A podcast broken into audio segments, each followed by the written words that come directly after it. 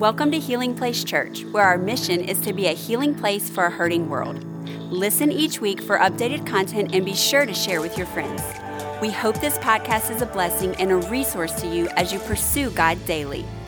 But if you do have your Bibles, we're going to be taking a look at the book. We're going to be taking a look at John 5 this morning. And the name of my message, if you're taking notes, is The Sick, the Salty, and the Savior. If you would, bow your heads and let's ask God to bless our time together. Father God, we just love you. This is all about you, Father. We sense you're here. We sense your presence in this place. We sense your goodness in this place, Father. In the midst of so much bad news, Father, we sense that there is good news in this place, Father. That there is peace in this place. That there is purpose in this place. Or that you're doing something new, Lord. Let us not leave the same way we came, myself included, but do something new inside of us today. In Jesus' name, amen. We got any foodies in the house today? I am a foodie through and through. I think if you are born in Louisiana, it's just in your blood. I love to eat. I love food, but I'm not like, I don't like food from around here. Like, I'm not a hamburger and hot dog kind of guy. I like food from all over the place, different cultures, different places. But if I'm gonna eat from a different culture, I wanna eat something authentic, like the real stuff. Like if I'm going to taco, if I want tacos, I'm not going to Taco Bell. Like I don't want a Kit Kat quesadilla. I don't want a gordita where the, the bread is made out of a Dorito and covered in nacho cheese. How many of y'all have noticed that Taco Bell has just completely just discarded this whole health fad? Like they went the other way. And I respect that. They know their lane. I'm just saying, in my before Christ days, I quit eating Taco Bell before I quit doing drugs because I knew one of them was bad for me.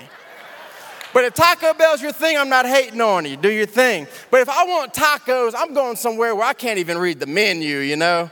I'm going somewhere where the menu is in Spanish. Uh, we have one of our amazing greeters, Miss Hannah, and this lady can cook. She cooks some Vietnamese, Vietnamese food that will change your life. How about our greeters and our ushers and our security and all of our volunteers that have done such an amazing job? Just so you let you know, we are hiring. We are hiring. But Miss Hannah will cook food that will change your life. Like I've prayed for this lady every single day since I've gotten her food, that God blesses everything she puts her hand to and multiplies it, especially if it's food, because I take leftovers. So when I got the opportunity to go to Kenya on my first mission trip, I was over the moon. I was like, man, this is gonna be like the travel channel. We're gonna be eating at all these amazing places, all this good food. We get there, and everywhere you go, they give you chai tea and you're like Instagramming it, like, look at me, I'm a world traveler, sipping my chai tea. I remember we went to this one school and it was out in the jungle, and I remember Mr. David Ray Sr., him telling us, now, you know, if they ever offer you food, you have to eat it. You have to finish, you got to clean your plate. Otherwise, it's very disrespectful. So we get to this school, man, and we've been preaching the gospel at these schools, and we preach the gospel, and, and kids respond, and it's amazing. And the principal comes up and he's so excited, and he invites us to come eat lunch with him. And I'm like, this is awesome. We're the guest of honor. I'm thinking, man, this guy's probably out back killing the fatted calf, you know, like we're about to eat. And I remember we sat down at that table, and the guy walked by and he set down two pots. And he said, roots and meat. And I said, what, what, what's, that, what's in that one? He looked at me and he said, meat. And he took the top off that thing, and it was like nothing I'd never seen before. It was like, man, he just put the whole animal in there and stewed that thing. And I remember getting a plate and I took a bite and it was like nothing I'd ever tasted before either. And then my friend sitting with me, who I thought was my friend, he goes, What was that, Chris? You want some more? And he puts another scoop on my plate. How many know with food, sometimes we can get a little too authentic too quick? But I believe in Jesus, we can never get authentic enough. You know, I think where we are as a country, where we are in the world, we need authentic Jesus. Like we need the real thing. Like not the safe, play it, play it safe, domesticated, come to church on Sunday, put them in your pocket, Jesus. But I'm talking about the one that's in the streets, the one that's making, that's opening blind eyes, the one that the dead comes back to life when they hear his voice. I'm talking about the one that shakes our country up, the one who changes things. And I know we've been talking about, you know, so much that, you know, it might be the end times and it's crazy and this and that. And I know we tend to focus on the negative. But we got to remember also in Acts 2, it says, In the last days, God says, I will pour out my spirit upon all my people. Yeah, it doesn't matter if you're black, you're white, you're poor, you're, all, you're rich, whatever it is. He says, all people. He says, I will pour out my spirit, your sons and daughters will prophesy. Your, your young men will see visions, your old men will dream dreams. In those days, I will pour out my spirit, even on my servants, men and women alike. He says, I will cause wonders in the heavens above and signs on the earth below. And is this the end times? I don't know, church, but I do believe that we are on the verge of the biggest move of God we have seen in our entire lifetime. I believe that we're about to see the revival that we've been praying for. We're about to see the revival that our parents have prayed for, the revival our grandparents have paid for, but we can't play church anymore. We got to get to authentic Jesus. It's time for the real stuff. All I know is that I was always taught the darker a room gets, the lighter a bright a light will shine in it. And it's our time to shine. It's time for the church to take its rightful place to be a light on a hill that can't be hidden. We can't play church anymore. They need us. There's too many people that are lost. There's too many people that are hurting. Man, if we don't get back to this, if we don't get back to authentic Jesus, we can miss what God wants to do today.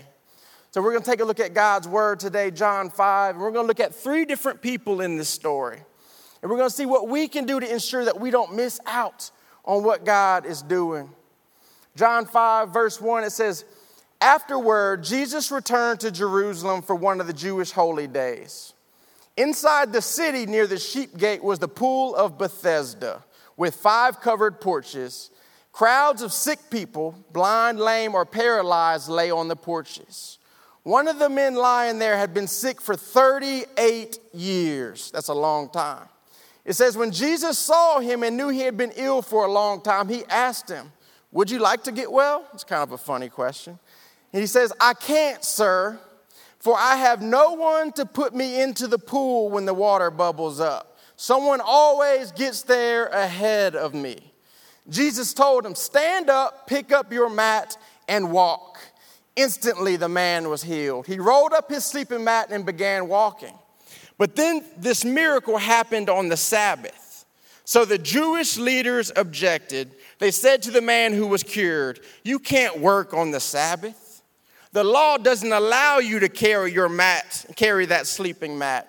But he replied, The man who healed me told me, Pick up your mat and walk. Who said such a thing? They demanded.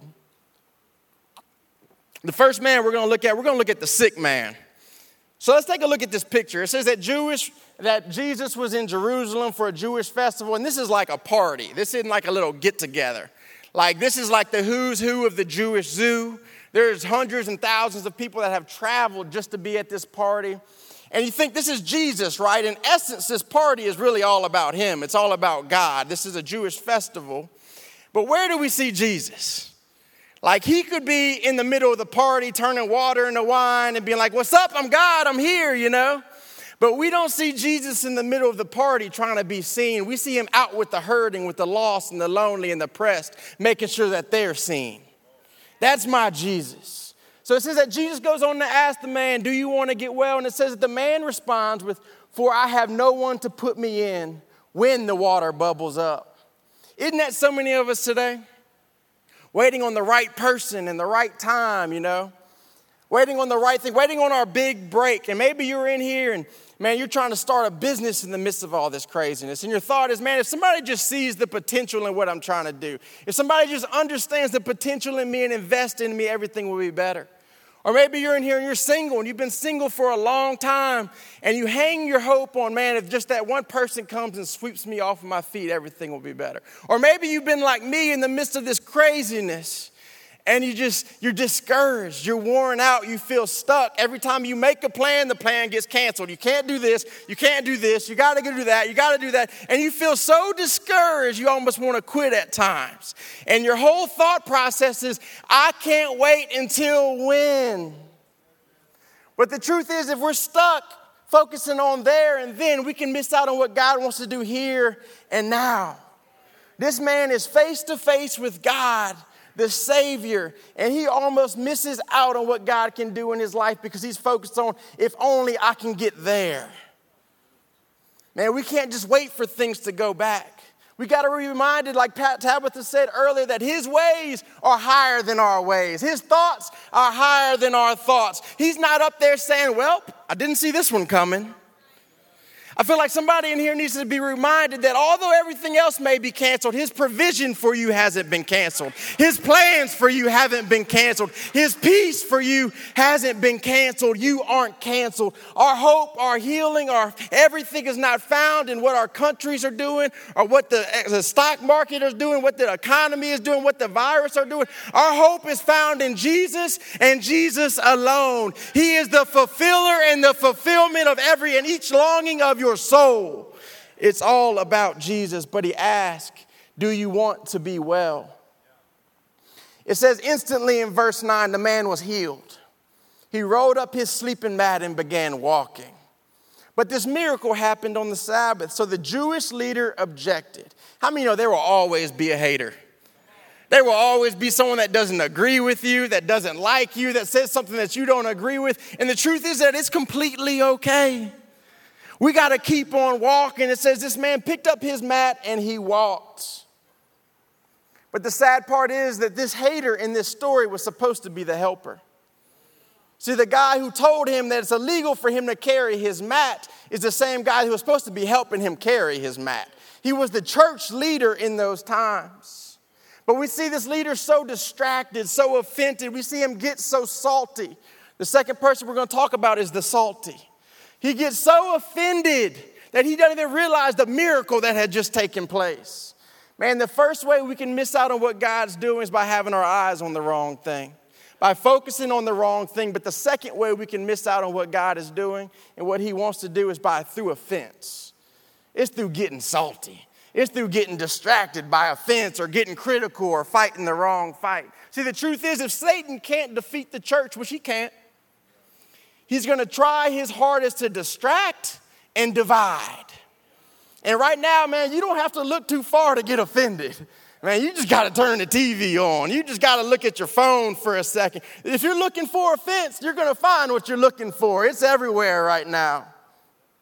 But it can cause you to miss out on the miracle that Jesus wants to do in your life, that he wants to do through you. You see, Jesus lived in a very polarizing day just like ours. You know, in his day, there were Sadducees and there were Pharisees, and they hated each other.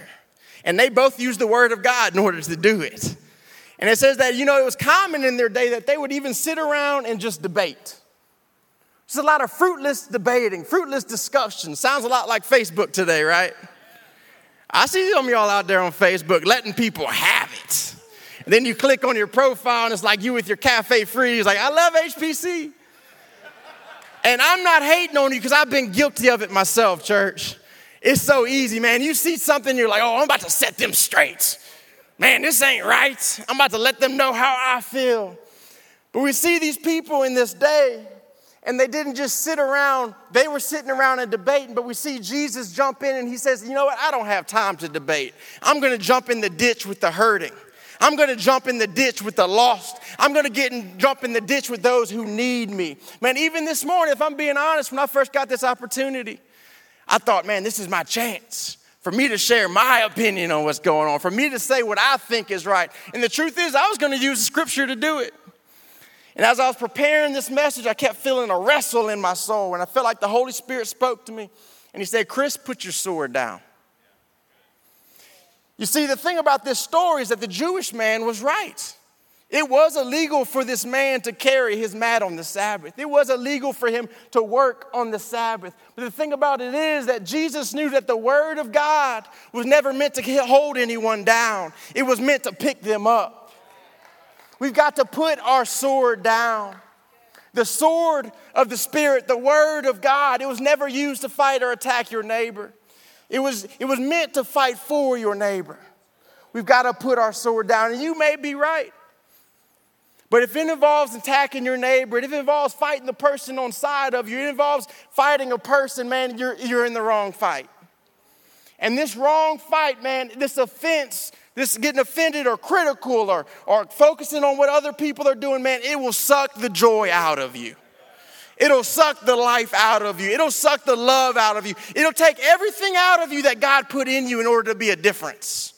It'll put everything, it'll take everything out of you that God has put in order in you in order to be the light in the midst of darkness. And it gets so dangerous. Man, let me put it this way. Where the married folk at in here? We got some married folk in here. My wife and I have been married. Man, some of y'all, yeah, you clap your hands for your marriage. That's that's what I'm talking about. But my wife and I, we've been married, we're about to make seven years next month. And if I'm being honest, I can't tell you the reason we've ever had one fight. And it's not because we don't fight. It's not because we don't argue. And I'm not talking about what Pastor Mike and Rachel do, talking about intense fellowship. We're not that saved. It's like marital UFC in my house. But the truth is, I can't tell you one reason we've ever gotten an argument. And you want to know why? It's because when we start arguing, I start focusing so much. See that, babe? I said I. I start focusing so much. I'm helping some of you married guys out in here. I start focusing so much on proving my point, on being right, that I completely lose focus on my entire purpose, which is to make sure that my wife is seen, to make sure that my wife is loved, that she's heard, that I am for her. Man, we can get so wrapped up in talking about what we're against that we're never actually a part of what we're for. We can get so wrapped up in arguing about what's right that people don't understand what we actually believe in. They don't understand that we're for people, that we love people. And the enemy wants to use offense. He wants to use it. He wants to use it to get stuck in these debates because he knows that it builds a fence between you and those that you're called to love. It builds a fence between those you're called to share the gospel with to show supernatural love to. Now we've got to get back to Jesus. And we don't have time to get stuck in debates. There are people that are stuck in a ditch that need what's inside of you. They need to know that they're loved, that they're seen, that they're heard. And I love this verse, and I have to go back to it daily. It's in John 13 35. And this is the words of Jesus himself. He says, By this everyone will know that you are my disciples. Everyone will know that you are mine. He says, By this everyone will know that you're mine. By what you post on social media? No. He doesn't say, By the policies that you stand for, they will know that you're mine. No, he doesn't say that they'll know you're mine because you don't do bad things. Or they'll know your mind because you come on church on a Sunday. No, he says, by this they will know your mind. And I'm preaching to myself in here. It says, by the way that you love one another, by the way that you love your neighbor, you will, they will know that you're mine. This is the litmus test for being a follower of Jesus. And you can look through every translation. You can look, this, there's no debate on this verse. He wraps it all up into this. They'll know if you follow Jesus by the way that you love your neighbor. Oh, it's so sobering. It brings us back to the heart of Christ. Who is your neighbor, you ask? The one that you don't want to love. The one who posts things that gets you upset. The one who doesn't look like you, the one who doesn't vote like you, the one who doesn't think like you. This is the gospel. Man, we were filled with supernatural love to love in a way that nobody else can. See, the church was never meant to be a home for the spiritual and moral elite. It was meant to be a place for the hurting, the lost, the lonely, the ones who everyone else has given up on. And the truth is, is that if they don't feel comfortable in the house of God, it's not their fault, it's ours. Man, we got to remember what we're for. I feel like God is brokenhearted for the fact that the church is probably so much more well known for what they're against Guys, they get what we're against. They know what we're against. They've heard what we're against, but they're so confused about what we're for. If you're so wrapped up in your, what you're against, you'll never actually do anything that helps what you're for. And the enemy will fight so hard to keep us distracted because there's so much potential in this room. There's so much potential in this room just with the people in this room, social distancing and all, man, we could change our entire city. With those watching online, we could change our entire state. but the enemy is going to try to keep us distracted. There's power in this room. Everything that our city has been looking for is found in this room. It's found in Jesus and Jesus alone. And we're called to be ambassadors of the kingdom. This is our job. And it's time for the church to stand up and be the church. Man, I believe that there's people in this room that they know that God has called them to more. I believe either right now that the Holy Spirit is stirring inside of people. I believe that there's people in here that know He's calling them. I believe there's people in this room that know that they're supposed to go to HP College this year. There's people watching that know that they have a call of God on their life to preach the gospel, to share His love everywhere they go. I believe that there's people in here, there's somebody in here that's called to start a crisis pregnancy center, a place for unwed mothers that have no other option. I believe there's people in here that are called to adopt. You know, if one family out of every three churches in America, not every church, one family out of every three churches in America were to adopt, there would be no foster care system in America. There would be no orphans in our country. What do you think that would do for the pro life movement? I believe that there's people in here that are called to, there's business leaders, there's business owners in here that are called to no longer focus on building their kingdom, but to start building His. Your calling is so much higher than you could ever imagine. He wants to use you to change what He's doing in this city. He wants to use you to be a part of what God's doing in our country. But we can't miss it. I believe there's people in here that are called to be small group leaders. God has blessed you with a home, a place that you can have people so they can hear the gospel and the love of Christ. I believe there's people that are here called to start outreaches. God has placed a passion in your heart, a desire for a certain group of people that are lost and are forgotten, and He's waiting for you to step up. I believe there's people in here that God has gifted you with a smile, a million dollar smile. My boy Adam Clark was up here leading worship for the first time. This dude, God has given him a smile and he's using it for the kingdom. We need you on weekend teams. We need you greeting people. People walk in these doors, they say, I saw something different when I saw that greeter. I saw a smile that I haven't seen all week. And God wants to use you to change somebody's life. You may not be able to change the entire world, but you can change somebody's world. We got to remember what we're for. We got to get back to Jesus. We can't spectate anymore. It's time to participate. We can't be an audience of opinions. It's time for us as a church to be an army of life, an army of purpose, an army of love that sheds light everywhere that we go. And it all starts with the same call that it started with 2,020 years ago the call from the third person in our story, the Savior. Do you want to be well? See, the thing about this story is that the man on the mat and the man who got offended are the same. One had nothing together, the other one had everything together, but they were both spiritually stuck. But that's where the Savior came onto the scene. See, John 1:14, it says that the word became flesh and dwelt among us. The word became flesh and dwelt among us. There's power in that verse. There's hope for somebody in that verse. The word became flesh and dwelt among us. That verse, this story, is a picture of empathy and empowerment. The word became flesh and dwelt among us. The Bible says that Jesus knew that this man had been sick and he'd been there for 38 years. That's longer than Jesus had been alive at this point. And how did Jesus know that? Because I believe that as Jesus, as a young boy, grew up going to the temple every year for this festival, Jesus saw this man. He saw this man there sick. He saw this man there lonely. He saw this man there stuck. And I believe as a child, he probably walked by, and Mary and Joseph probably told him, Oh, no, son, don't go, don't go near that man. He's sick. And the Bible actually goes on to say that this man was sick because of his sin. And Mary probably told him, No, no, don't go over there by that man, Jesus. But 30 years later, Jesus couldn't help himself. 30 years later, it says that the Word became flesh.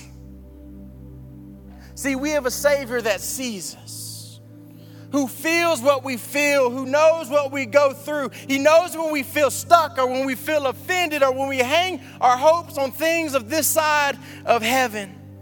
He understands our frustration. and he asks, Do you want to be well?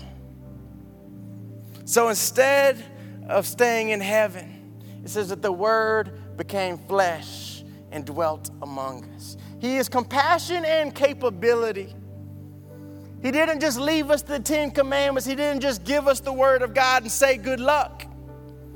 He said, I've got to get involved. Man, I heard a preacher say it like this If I'm sick, don't throw me a medical book, get me a doctor, because that person personifies the principles that are in that book. If I get in trouble, if Freddie arrests me, Pastor David, don't throw me a book on the law. Get me a lawyer because that lawyer personifies the principles that are in that book. If I'm about to lose my mind, don't give me a book on psychology. Does anybody in here know the direction that I'm going with this?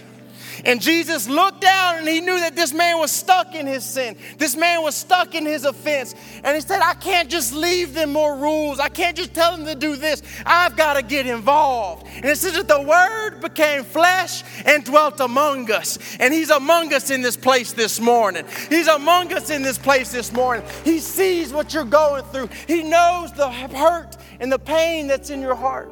He knows the frustration that you're dealing with but He wants to get involved. He doesn't just give us more rules, He says, No, come to me. If you need peace, He doesn't tell you to do this, this, and this. He says, Come to me. If you need purpose in the middle of a pandemic where it feels like you can't do anything, He doesn't say, Go here and do that. No, He says, Come to me. Whatever it is, He says, Come to me. If you need clarity, come to me. See, he knew that he could not redeem us and be removed from us. And he dwells among us today. If you've been looking for something to give you life in the midst of all this, I have found a well. And his name is Jesus. And he's a well that never runs dry, he's a well that never runs out. But it's all found in Jesus. And he doesn't need our plan, he doesn't need our help. He doesn't need seven steps, He doesn't need 12 points. He just says, Come to me. But it takes taking up your mat. No matter where you are, He only has to say the word. And I remember being in probably my 10th rehab center. It was the last one I was ever in.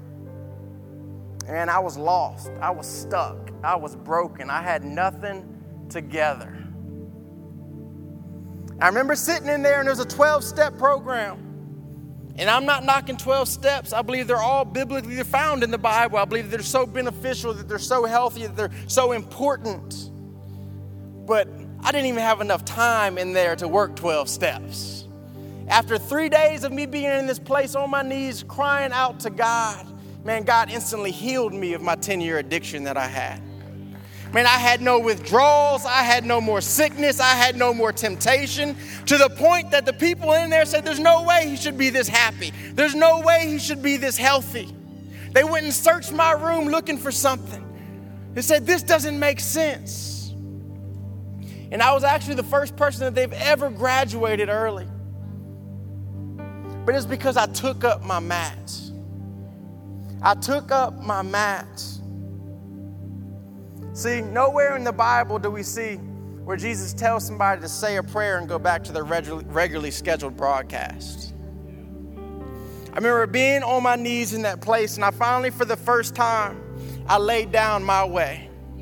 I laid down my plans. I laid down my agenda. I laid down everything that I'd put hope in. I laid down everything that I thought would make me whole.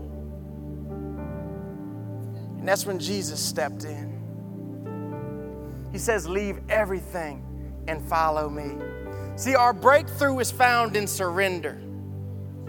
Your peace is found in surrender. All that God has for you is found in giving up. And giving up your will and giving up your way. And the truth is that your purpose and your healing are connected. It's all about laying down what your plans were for your life and saying, Jesus, I'm going to follow you. It's all about laying it all down and saying, Lord, I'm going to follow you no matter where you go, no matter what you want me to do, no matter who you want me to love. I need you. And I felt like God told me, man, there's people in this room that have been stuck for so long. They've been coming to church from Sunday after Sunday, yet they still feel stuck. See, this man, he was at the right place. He was at the temple and he was at the holy place, yet he was still stuck, stuck because he had his eyes on the wrong thing. He had his eyes so stuck on what he thought was going to make him whole that he almost missed out on all that God had for him. See, we don't serve a bargain God. We don't serve a flea market God. I felt like God told me there's somebody in here, there's so many people have an issue with bargaining. They think that the, the kingdom is just like everything else. That you can come in you can say, God, I'll give you this, but I don't want to give you that.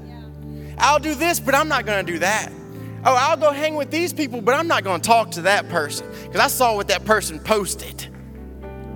And he says, I'm not a bargain God. I'm not a flea market God. If anyone knows what things that you get at the flea market, they end up broken. And you've been coming and sitting in these seats for over 30 years and you still feel stuck. You still feel frustrated. You still haven't seen the breakthrough that you hear that we sing about every Sunday. It's because we serve an all or nothing God. He says, The one who lets go of his life will find life, but the one who holds on to his life will lose it. This is the God that we serve, and he's in this place. The flesh, the word became flesh, and he dwelt among us. And he asks us today, Do you really want to be well? Thank you for listening. Take a moment and subscribe so you can become a part of the community here and stay up to date with what is happening at Healing Place Church. For more information about HPC, visit healingplacechurch.org.